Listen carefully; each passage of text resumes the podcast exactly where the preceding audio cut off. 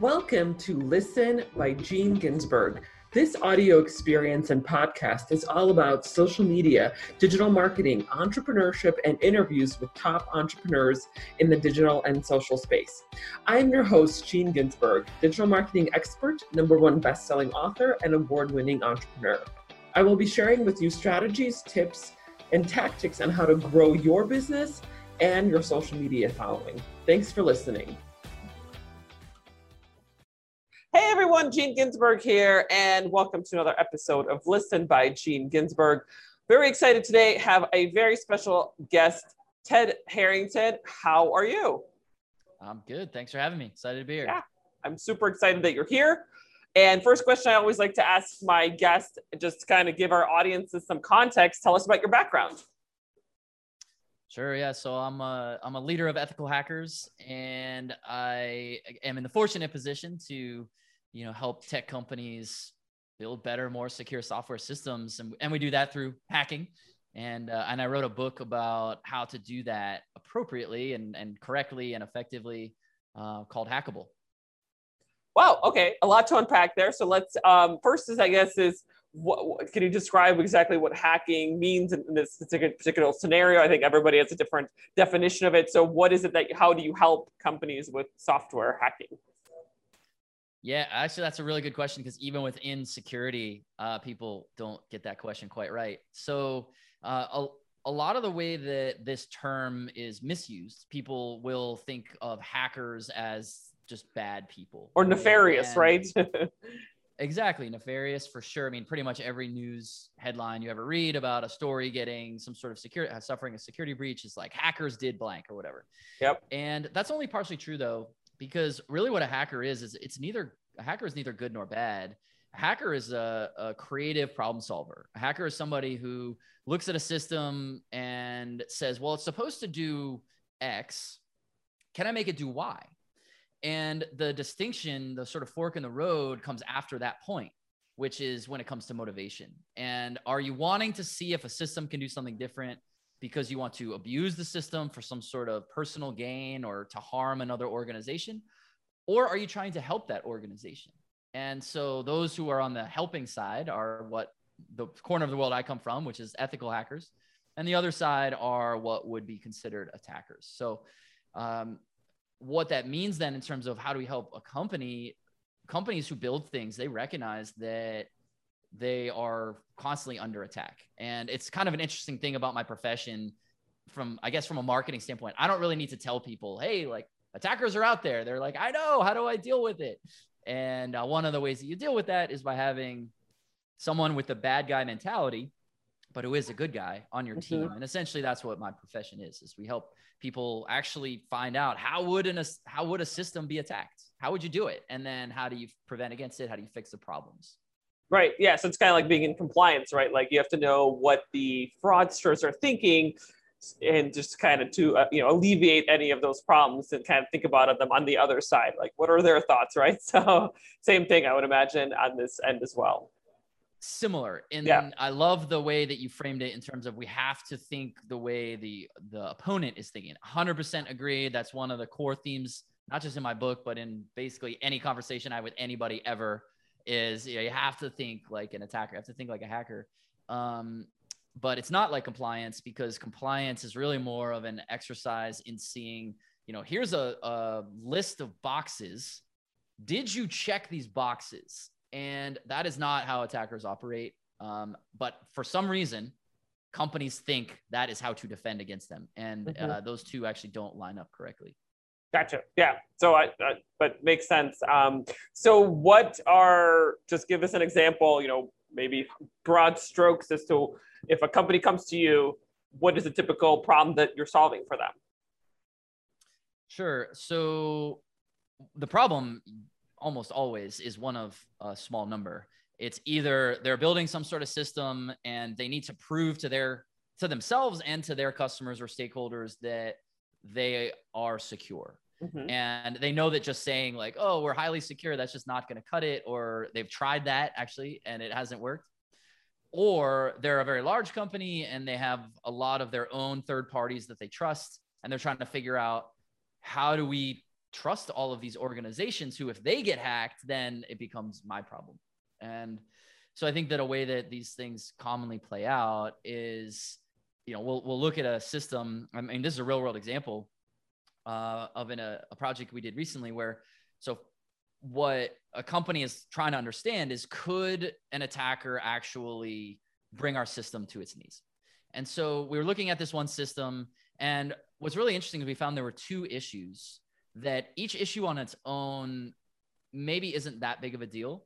But when you combine them, it was catastrophic. And the first issue was basically that you it's called information leakage and it means you could i uh, the system's giving up information that it shouldn't and you could identify every user in the system so not that big of a deal but you don't want it to happen the second problem was that the way that the system verifies whether or not someone's allowed to change their password or, or their credentials is that way that that worked in that system was broken. And the way it worked was you have to supply your user id so on its own maybe not as big of a deal but you combine it with this problem where you can identify every user in the system you take them together and all of a sudden an attacker can identify every user in the system and they can thus change the passwords for every user in the system. And thus the whole thing just completely falls like a house of cards. Mm-hmm.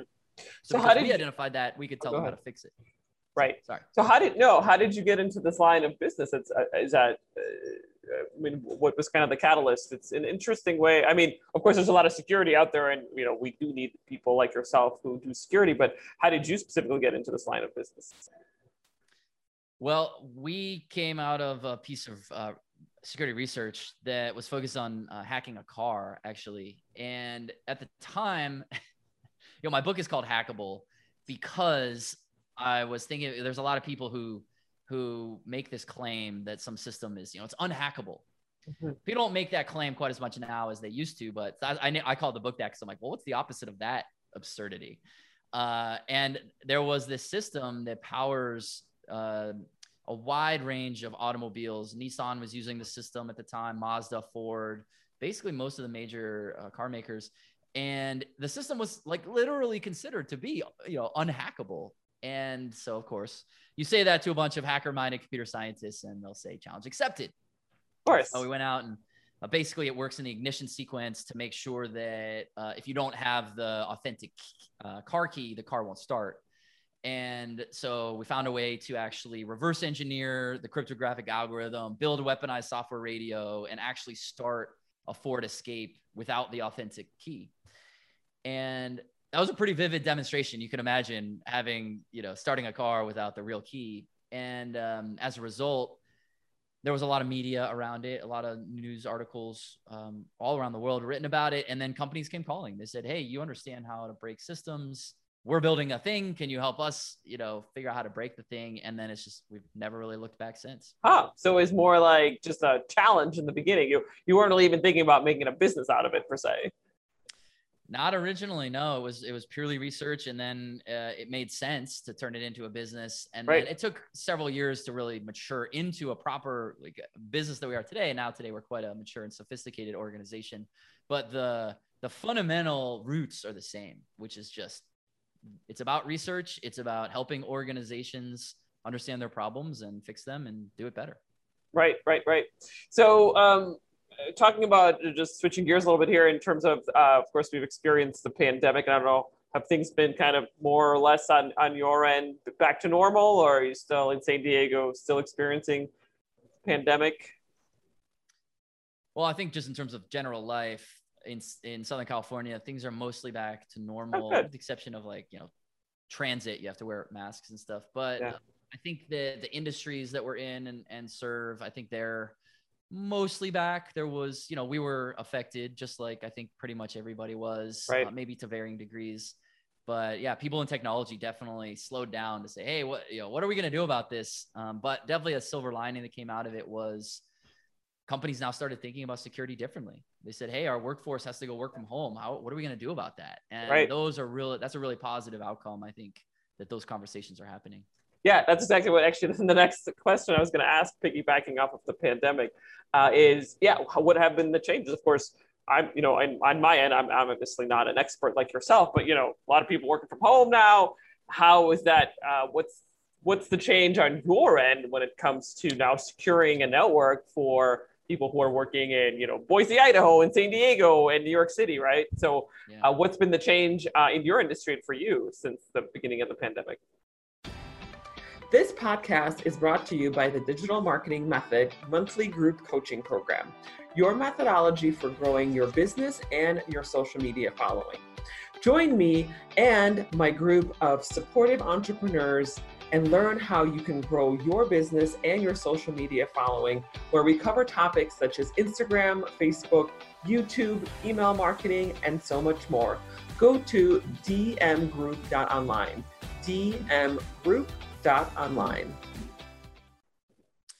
Yeah, so certainly companies having to think about okay, well, now our workforce isn't in our corporate network, which we've invested theoretically, you know, time, money, and effort to secure. And that's not necessarily true everywhere, but for the most part, let's assume that's somewhat true.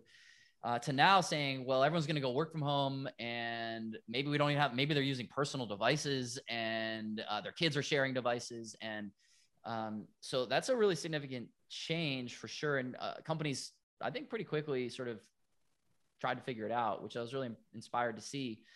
But the most important thing that came out of it is that it's it's been triggering these conversations where it's forcing security into the discussion uh, that the business is having and those are going to you can't unring that bell which is a really good thing so now as people are thinking about okay well we're returning back to maybe a hybrid workforce or maybe we're forcing everybody to come back in the office or maybe we're forcing everybody to forever stay remote whatever it is they're thinking differently now about their uh, their threat model and the way that they've uh, approached security. And that's that's an amazing thing. I'm really happy to see that happen. Mm-hmm.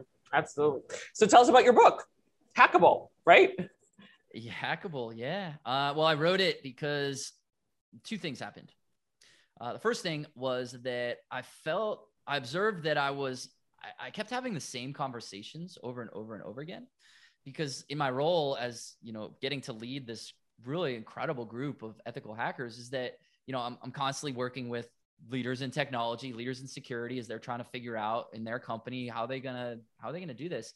And I noticed that irrespective of geographic location, industry, size of the company, maturity of the company, what they do, it, it almost didn't matter. Everyone had these same. I eventually organized it into around ten or so problems. Everyone has everyone has these same problems, and I thought that was really interesting and then I started thinking about, okay, well, what are the conventional solutions to those problems? And that was the thing that really, the swift kick in the butt that said, you have to write this book because I realized that the conventional solutions, the way that most people talk about solving those problems that everybody has, are wrong. And I found that to be unacceptable. You know, that you have someone who's building a company in some way, they're leveraging technology to do so. They realize that security is an important part of it. They realize they have some security challenges. So they go out and try to solve the security challenges, and the answer they get are wrong.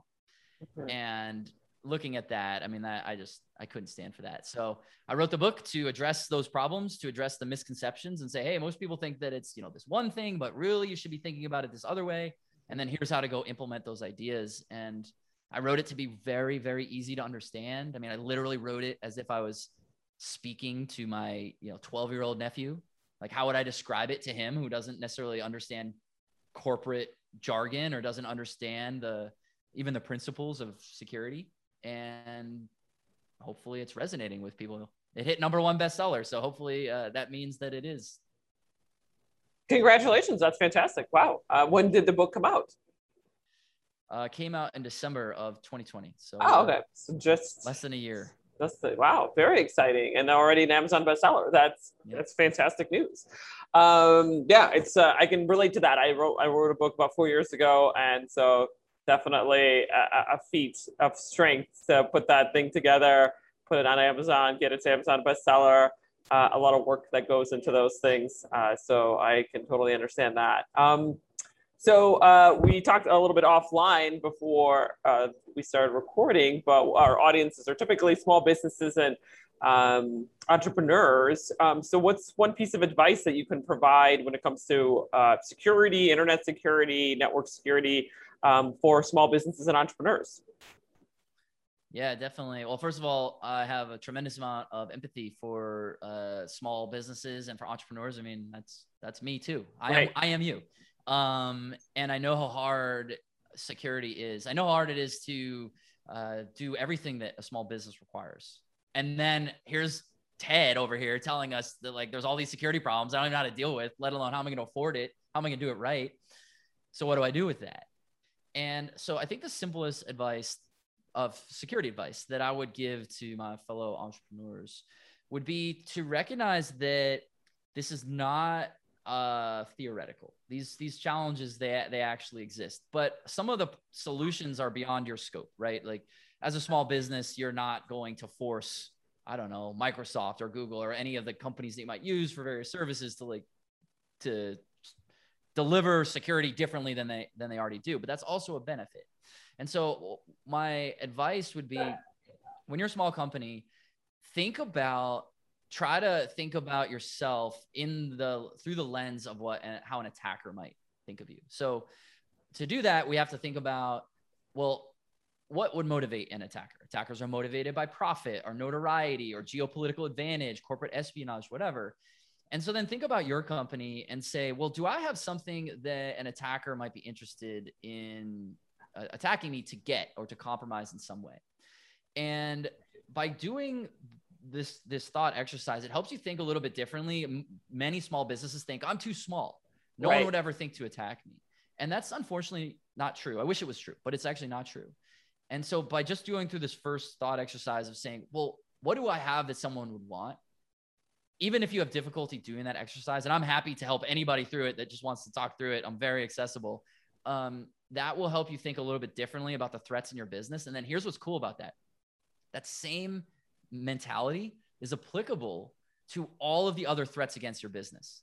Like how we think about defending against hackers is how we think about defending against disruption how we think about defending against uh, new competitors in the marketplace, uh, how we think about the way that technology is going to shift or, or the political winds are going to shift the marketplace, how we think about the challenges with retaining top talent and getting poached. And so having that sort of defensive mindset by thinking like the opponent is so powerful as a business owner in terms of being able to defend against the many threats that your business faces and for that reason alone, like let alone the security part, like think like an attacker and it will help you uh, take the steps you need to in order to uh, thrive across your business. Mm-hmm. No, that's a good point. I, I also think like, oh, I'm too small. You know, why would anybody want to attack my small little website or my small little, you know, obviously I'm not a Microsoft or a Facebook or, you know, or a uh, Google, right? Uh, compared to all of those other big uh, corporations. So it's like, I, you know, I that was when you said that I was like, I think that way too. And obviously that's probably not the right way of thinking about it, right? It's not like, oh well, I'm too small. Why would anybody why would anybody want to hack me? And you know, I have a small business. so um, so it's a good point. Um, something to consider. You know, I always I always say I learn something uh, from every guest that comes on to this podcast. Yeah. So so yeah, thank you for sharing that. And I think that's important for for me and everybody who's listening um, to think about that as part of their small business. Um, and then the last question I always like to ask is kind of a wild card. Um, what is your prediction for the future? And that is uh, very open ended. It could be specifically your your industry. You know, let's say security. Could be terraforming Mars, self driving cars, uh, AI, robotics. You know, whatever Elon Musk has on his agenda for the day. Uh, completely open ended. yeah. Okay. Well, uh, there's maybe there's many predictions that I have, but I think that I mean one of the things that certainly fulfills me and drives me just as a, a technology professional is I see the way that software already runs the world, and that is only going to increase and to change.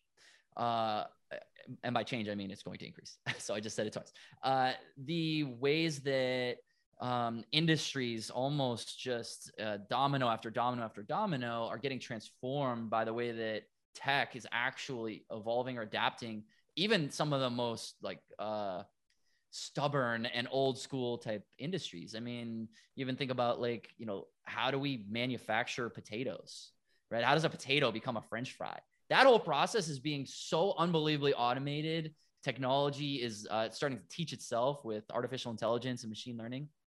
And so I think the future is that it's going to allow the um, like uh, all industries will be able to advance and adapt, but it's going to have a real impact on human capital because we're going to lose a lot of jobs in the process. Yeah. And so my advocacy, I think, is for us to think about how does what role does technology have in our respective industries today and what will that role be in five or ten years and what should we be thinking about the future of our respective workforces wow yeah, absolutely. But the question is, can a hacker go into the potato automation and make it instead of a French fry, maybe like a swirly or a curly fries? You know, potentially. That's what I would do. That's 100 percent what I would do. Just make everything tater tots. Forget about notoriety and money, right? What about just changing the shape of the of the potato, right? Yeah. and hacking into the automation there. Yeah. Uh, um, no, I, I totally agree about them going back to seriousness now. Um, about yeah, uh, so many. Uh, automation. I mean, it's already. I mean, even in the last 200 years, we've already had obviously automation, and it's already removed a lot of jobs. And of course, you know, there's that's always the downside of automation, right? And we're only just starting to even scratch the surface of what's you know what's happening in the future. Uh, I had somebody on the podcast uh, who I asked that question, and we talked about uh, self-driving cars and how that's also you know that part that is in, in itself also automation, right, in a way. And now that's going to change the workforce in the next, you know, five to 10 years if there's not going to be uh, any more truck drivers or uh, people who are driving Uber, right? So, uh, so it's a subset of automation as well, self-driving cars. But uh, it's very true. It, a lot of it goes back to what's going to happen to to people and jobs in the next five to ten years um, in a lot of different industries, right? Um, so that's that's it's very interesting to, to talk about that and kind of the what I call the future of work or what's known as the future of work.